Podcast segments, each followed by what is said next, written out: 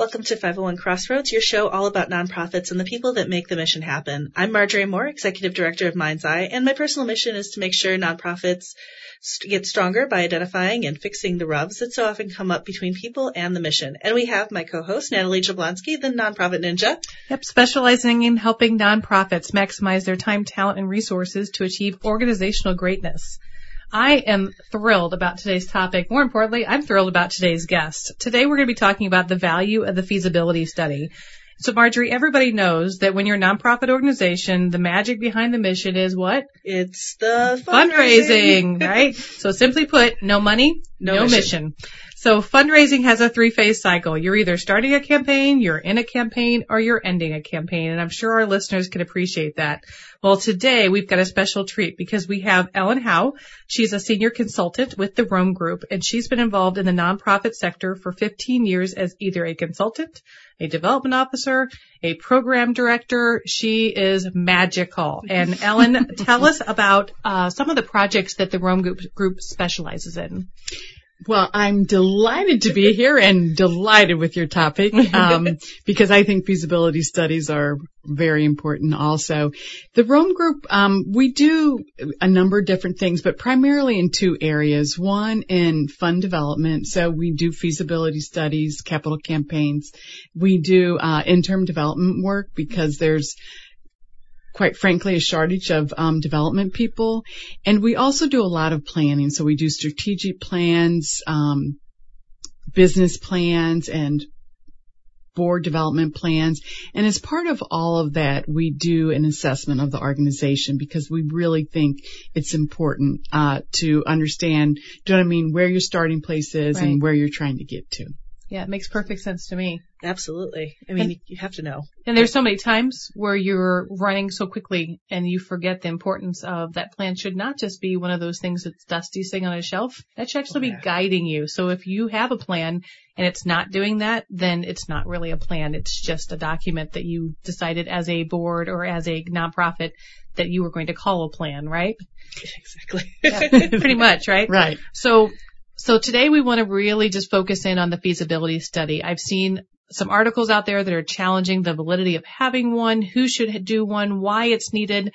So let's just go with the idea. Let's get back to basics because I'm not even sure where to start with this. And we have such a broad audience. Some of our listeners who are board members or volunteers or maybe some of your co-hosts, some of our co-hosts may not be familiar with really truly what a feasibility study is. So I would describe it, I think, as a tool that nonprofits use. But beyond that, what are what are some basics of what a feasibility study is designed to do? Great. Well, a feasibility study is actually, um, I think a tool is a great description. We also like to say it's a process. Mm-hmm. It's time sensitive and it really is designed to help an organization who is looking at raising significant funds for a specific reason. It can be that they want a new building, maybe they want to build their endowment, um, they need to expand their programs significantly, and so the question is, can they raise that much money? Will their donors support it? And what do they need to do to ensure that they can successfully raise that money? So what a feasibility study does, it really helps answer those questions. So essentially, it's, you have conversations with your top donors and stakeholders and also some potential uh, donors and some community leaders. And what you want to find out is one, what do they think about the organization, quite frankly? Because if your organization doesn't have a good reputation or if it's not known, people can't support it or won't support it. So we want to find out what people think, especially those people close to you about your organization. And then what do they think about the project that you're proposing? Do they think it will benefit the community? Is it worthwhile? Um, and do they think it's needed? And and if they think it's needed, will they support it and to what level? So essentially what we're finding out is is your organization um, have a good reputation? Is this project needed? Will it make a difference? Do your donors and community leaders think it's worthwhile and they're willing to invest in it? So you find the answers to that through a feasibility study. So it is, it's not so much about raising money, but really laying that groundwork to to really understand your community, I guess, more than anything. Marjorie, that's a great point. It it you know it is so much more than about just raising the money because it it helps you really find out what the community thinks about your organization and also what a lot of times as leaders of nonprofits, we think we know what the community wants. we think we have the answer for them. And by God, if, you know, we tell them about our product, our project, they'll want to support it. When, They're going to love it and bring out their checkbooks ex- and say, like, show me the money, make it rain, right? Exactly. And oh, if it only worked like that. I know. Oh, Wouldn't that be so great? We yeah. just have to tell them about what we're doing. And so really what you do find out is what they think, but I think just as important is what you need to do as an organization mm. to be successful yeah. in this fundraising effort. So, you know, in a feasibility study, we'll ask things like, who do you think from the community should be involved in this project? And if they're involved, will that increase the likelihood of success? We ask them to um, many times to give feedback on the board. Do you think the board has the capacity to raise these type of funds? And um, so it just really helps the organization. Um, get ready. And, you know, just as an example too, it helps, I think, really have the organization put forth a project that is going to benefit the community. Um, one organization I worked with, they wanted to do some buildings. They wanted to expand the programs, especially for um, kids and families from low income areas, and they wanted to build their endowment. I mean, lofty, a lot of things. Um, and what we found out was the building part, which was the largest part um, of their overall goal, was important, but the thing that resonated the most was the program expansion for um, children and families um, from low income areas, and that the endowment, unfortunately, was not of interest to the donors or the community. Hmm. So, good thing for them that, you know what I mean? They then were like, okay, we want to change this because we've heard what the community said. Maybe it's not the time for us to build our endowment. And so they focused on program expansion and buildings. So I love that description because it shows all the different elements of a feasibility study because one of the articles that we were using research on uh, raise I think it was raisefunds.com mm-hmm. it was talking about how its feasibility studies have this kind of reputation if you will good bad or indifferent for oh that's for if you to find out how much money you're actually going to raise for the campaign period I thought it was right and there's so much more that yeah. comes from that uh, we were looking at AFP website, so the Association of Fundraising Professionals, mm-hmm. uh, one of the uh, basics of all basics, right, for membership, and really trying to understand some of those benefits of using the feasibility study to engage the community. Uh, and I, I think, you know, talking about some of those different elements and, you know, hearing what you're, what you're saying, listening to what they want, because although we know what we need perhaps as nonprofit professionals, it's really not just about what, what we need, but what the people who are writing the checks and supporting us verbally out in the community and making sure there's excitement about this is what resonates with them, wouldn't you say? Absolutely. You really find out what is compelling about what you're proposing. And many times, um, in fundraising, we have what's called the case statement where, you know, essentially why are we raising money? How is your funds how they're going to be used. That's the case statement. And what we find out through the feasibility study is, you know what, you haven't provided enough information about what impact this new building might offer, or um, we love this program for early childhood. You haven't shown us the benefit of the programming for mm. um, the high school kids. So you really find out what information is missing, but as you said, Natalie, you also find out, wow, that really resonated with them, that part about, you know, we're going to help, um, provide early childhood education for families who they're trying to find work. They're looking for work and they need a safe place for their kids. That really resonated. In terms of, we like to help people who are helping themselves. So mm-hmm. you absolutely get that. Awesome. So that brings up a very interesting point. So let's pretend like we are the nonprofit and we are in the middle of feasibility study and you come back with this information that they like A, B, and but C they're confused on, and D they think it's a terrible idea.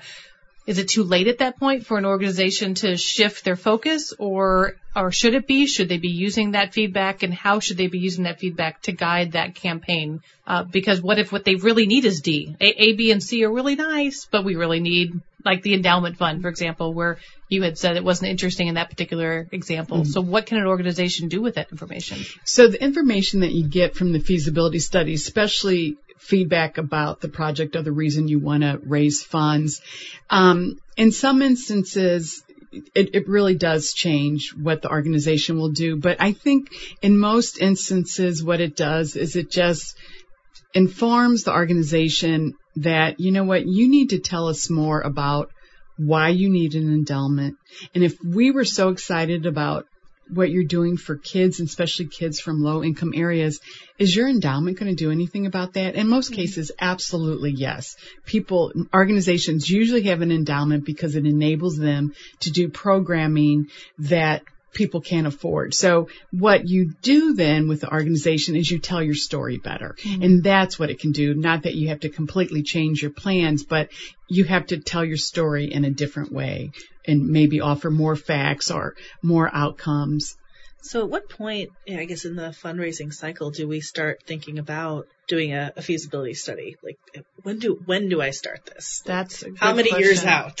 many, you know, it's, that's a wonderful question. How many years out in terms of feasibility study? Um, I would say that as you begin to explore, obviously you need to have something that you're testing in the feasibility study. So that's kind of what a feasibility is, right? Right. T- right. Like testing the waters. Exactly. Okay. So you're testing it. So you do have to know what you want your project to be. And so normally people probably do a feasibility study nine months to a year before they think they're going to begin a fundraising campaign. Okay. And we would say that you would want to do that a year in advance. Um, one of the other advantages of the feasibility study, if it's done that much ahead, is for your major donors, you've had the opportunity through the feasibility study to educate them about what you're going to do to get their feedback. And so hopefully they're buying and they're interested. And so you've kind of laid the foundation for them, like to say, you know, we're interested in doing this, but we want to make sure we can do it successfully and want to see what you think about it. So then when you go back nine months to a year later, mm-hmm. they're ready. Mm-hmm. Do you know what I mean? Mm-hmm. They, you're not catching them like, well, we want to ask you for a major gift. Right. You know it's a conversation mean? that you've already kind of right. primed the pump on. So it really will. is a relationship building piece almost. Now, I guess it's, am I, am I going out to these donors to talk about this before I've kind of really made plans or like at least, you know, goals, kind of have an idea how much it's going to cost or am I waiting until after that you know. yeah, that's you know, the question I always yeah. get asked too. And though, and yeah. board members always were, are so excited when you talk campaign. They want to hear one thing: how much? how much? What's the goal? What's the goal? right. So should we be doing this feasibility study before we set the goal? Mm-hmm. After? Should we have a soft goal in mind, like where the board thinks we want to be and where the executive director thinks we want to be? Because sometimes those can be very different. uh, when does that play in? Um, we you you we think you absolutely need to have some type of financial goal that you're um, testing. Okay. And so you know we just met with an organization um, last week, and when they looked at their projects, you know it was about 40 million, which is no small number. And we're like, half of our audience, by the way, just passed out. Yeah, exactly. this is a very large uh, organization. Um, yeah, exactly. Right. And we said, do you have additional needs? And they said, well, you know, actually we would like to raise another, do you know what I mean? Five million for this specific need. And we're like, let's test let's 45, test mm-hmm. not, do you know what I mean? So you do need to have a number that you're testing. You don't have to have your, do you know what I mean? Plans absolutely determined because the feedback again is going to help you know what's realistic for you to mm-hmm. raise and what projects are pieces of that, the components that are of most interest. Okay. So for those of members of our audience who are just now waking up from passing out about the $40 million yeah. number, it brings up the question that I'm sure they're asking themselves, which is, how much is too much or too little to invest time and effort into a feasibility study. Mm-hmm. Because a major gifts campaign to a small four person shop might look very different than a major gifts campaign for a hundred person shop that's much larger. Mm-hmm. Any advice there? Great question. Um, if you know, if you're looking, if an organization is looking to raise 500,000, which we think is a lot of money, mm-hmm. um, you know, they probably would not need a feasibility study. We would say anything 1.5 million and above, you would want a feasibility study. Okay. And if a million to raise a million dollars for a certain nonprofit is like a huge stretch, we would suggest that they would benefit from a feasibility study. And so the difference would be from an organization where maybe um, they want to raise 40 million and an organization that wants to raise 1 million. You probably don't need to conduct as many interviews. Mm-hmm. Um, but you still want to connect with your strongest um, stakeholders you just don't need to do the same amount of um, interviews. And so in that way, it, it should not cost as much mm-hmm. as, do you know what I mean? Because a lot of the cost associated with um, a feasibility study is based on the number of interviews that you're conducting. And oftentimes, you know, we say, you know, it runs from 25 to 50 to 60 interviews that you want done. Mm-hmm. Um, so yeah, I don't know if that so, answers your yeah, question. Yeah, it does really. So now, what if it, the nonprofits put the cart before the horse? You know, they've gone and they've made all these plans, and this is what they want to do, and then they realize, oh wait, before we start asking, like, like they've, I mean, they they're ready. Like here, here's the plan. This is what we're doing. They may have even went public that? with the yeah. campaign, right? Mm-hmm. Can can we recover from that, or um, should we try to? I think you always want to recover, and I think uh, in most instances that you can.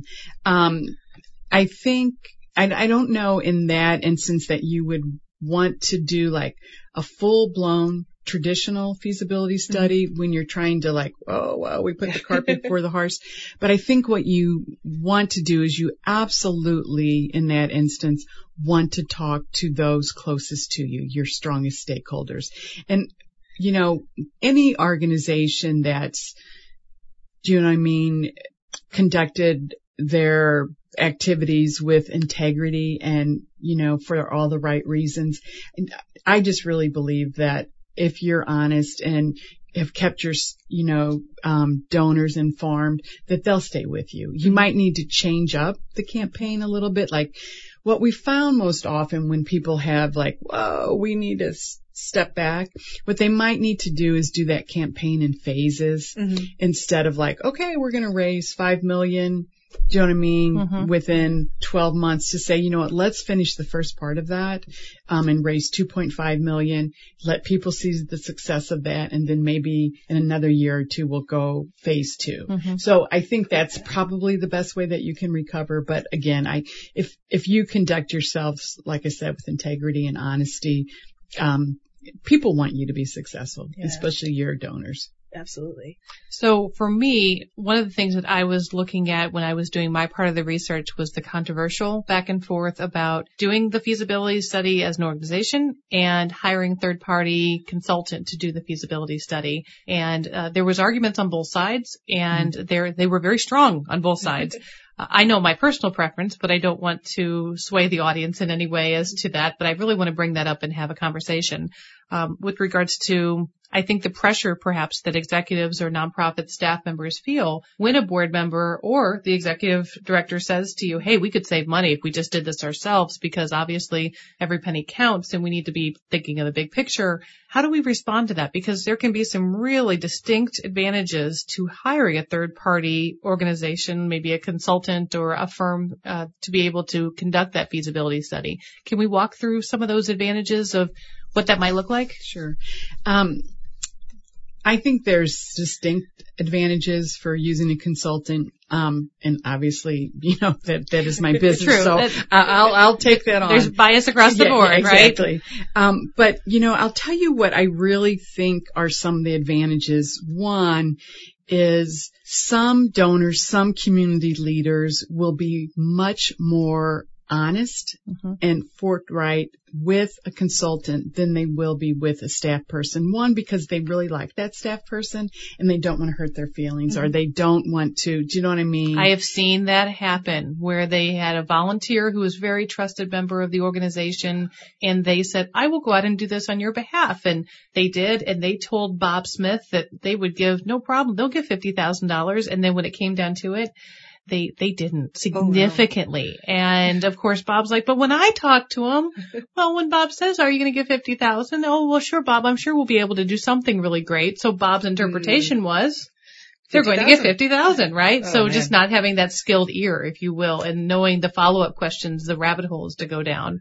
I think that can be where I see volunteers uh, or staff members that, that do that can, can come into a real challenge. There's an art and a science to feasibility studies. Wouldn't you agree? Oh. You know, one of the things, Natalie, I think you're so right in terms of that conversation and the questions. When, when we do a, a feasibility study, and you know we say we're conducting an interview but it's really um a conversation and so and you know we we will ask more specifically, you know, like, will you support this campaign? Yes, I love that organization. I want to support it. Do you know what I mean? And we will ask more than that, but we also make it very conversational. And I think that's where you're talking about, about the art. So, um, you can tell after you've done a number of these, like, okay, they don't want to give us an amount. Mm-hmm. Do you know what I mean? So what are some questions we can ask to help ferret that out. Mm-hmm. So I think that's one thing that they'll be more honest. And quite frankly, I think the other thing that's an advantage of having a consultant is I don't know any staff person who works harder than an executive director.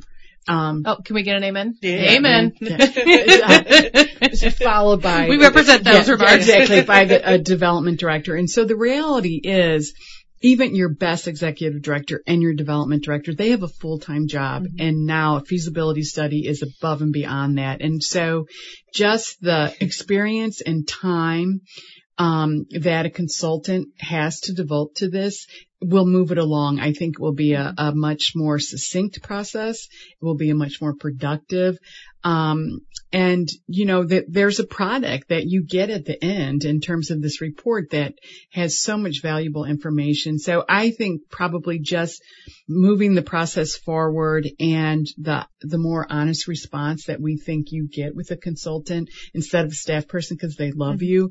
Um, and, and you know, oftentimes what's happened when we've worked with a nonprofit and they'll say the, the staff person will pretty much know what that uh, volunteer or the donor might say, and they'll say, "Can you ask them this?" Because they'll respond to you differently than they will mm-hmm. to us, mm-hmm. and we've seen that sometimes where we're able to say some things mm-hmm. that a staff person cannot say. We can mm-hmm. sometimes be more direct because, do you know what I mean? We're not going to go ask that person for a gift, yeah, and we don't right. have a long-term relationship with them, and vice versa. I think a lot of times the people you're talking to will be more direct with you than they may be with a staff person because they don't want to. They don't want to hurt Sam's feelings. Sam mm-hmm. has been their fund development director for years and Sam works very hard. And so there's that, oh, I, I would hate to do that, but now we're going to tell you. So this is what I really feel. This is what I really mm-hmm. think. And I think too, it's the value of the feasibility study when you get it back. It's not Sam said blah blah blah. It's it's really just giving us concepts and things that we can work through and work from, uh, and we can get as specific or non-specific as we want, depending on the consultant agreement and that conversation beforehand. Which I think that's why it's so important. Oh yeah. Now, I guess let's say we talked our board into this. We're going to spend some money. Board um, members, listen to your executive directors. Spend the money. so, what how do I even start to find a consultant and, and what what should I be asking them? You should sure go to theromegroup.com. No. great, great. Uh, um, but that's that's a great point because there's there are several consultants and you want to find the one that fits yeah. you best, right? Because I know that you know I know of organizations. I've been one of those organizations before that's hired a consultant to do a specific thing, thought we had agreements, thought we were on the same page, and then ended up with something very, very differently. Um, so it goes to without saying yeah. that all consultants are not created equal. Exactly. So what should I what should I do to make sure I get the right one for me? You know, first of all, Um, I would love for you to choose the Rome group, but I would, I would absolutely encourage you to talk to 3 Mm-hmm. Okay. three groups because I think you just want, to your point, you do need to feel comfortable with them. Like that's somebody that I can work with. I, that's crucial to the um, point. But what I would here some of the questions I would ask is I would want to know more about the process in terms of like, okay, what are they actually, what is the consultant actually going to do? What are the steps? How long is this going to take?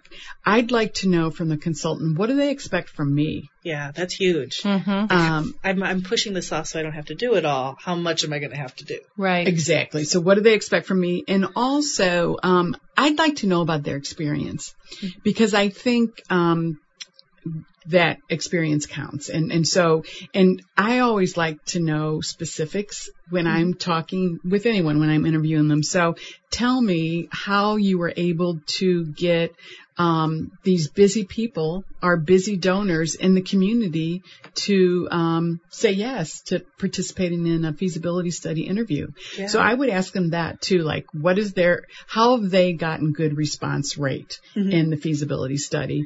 And then I would also, I would want to know very specifically what is the end product that I'm going to get? What outcomes will I see from you? Yeah. And so I, I would ask those questions. And, and you know, really what they should be able to tell you is one, they'll have, um, what they think is a feasible or, or a reasonable dollar figure for a goal for your campaign. Um, who are some people in the community that are willing to support this. So what we call is a gift table. So, mm. you know, you could expect a gift of uh, a 50,000 from this donor. So I'm getting the gift table. I don't have to do that because that. Yeah, that's- You, you'll Yeah. get the beginning of a gift Okay. table. Okay. Absolutely. Yeah, and they'll help you a lot of times walk you through the filling in the blanks and just being able to learn more about your organization. worth it. One of the things I always wanted to know, uh, because I've done it both ways, and I'm curious as from the consultant side, what you prefer.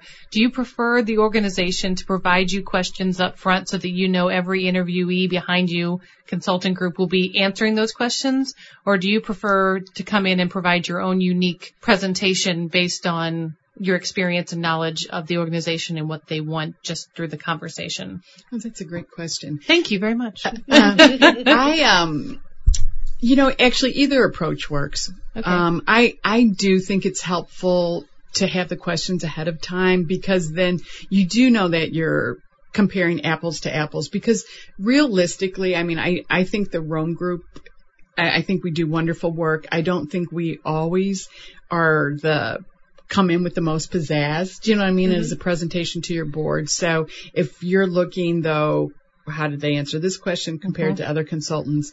I, I think we shine in those instances. I mean, we're, we're very straightforward and there's some consultants who are really flashy. Um, And so you have to know what works for your organization, right? Right, Some of those questions to ask uh, we found on uh, compasspoint.org, and we'll post Mm-hmm. that article.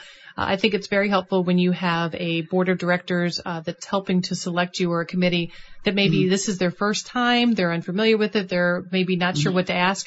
They like to have a piece of paper because then they know if a question hasn't been addressed, they can go back and ask that Oh, yeah. question, write those notes, and I think it really helps them to get on a platform. These are the things that are most crucial to our organization to answer.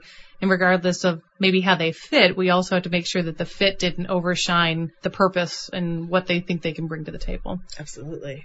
Speaking of bringing it to the table, I, I realize our, our table is wrapping up here pretty soon, uh, but I thought it'd be nice to talk about just some of our feasibility study experiences individually. I know Marjorie, you mentioned you were more junior at feasibility study experiences. Yes, I would say I am. I am starting to consider the possibility of maybe having a feasibility study soon. I know, I know a great mind? consultant. I'll introduce you after the show. I think I've, I've mentioned this show has learned. I, I learn more on this show than I think I'm giving to people sometimes. I agree. It's been a great eye opener, I think, for both of us as we go through it.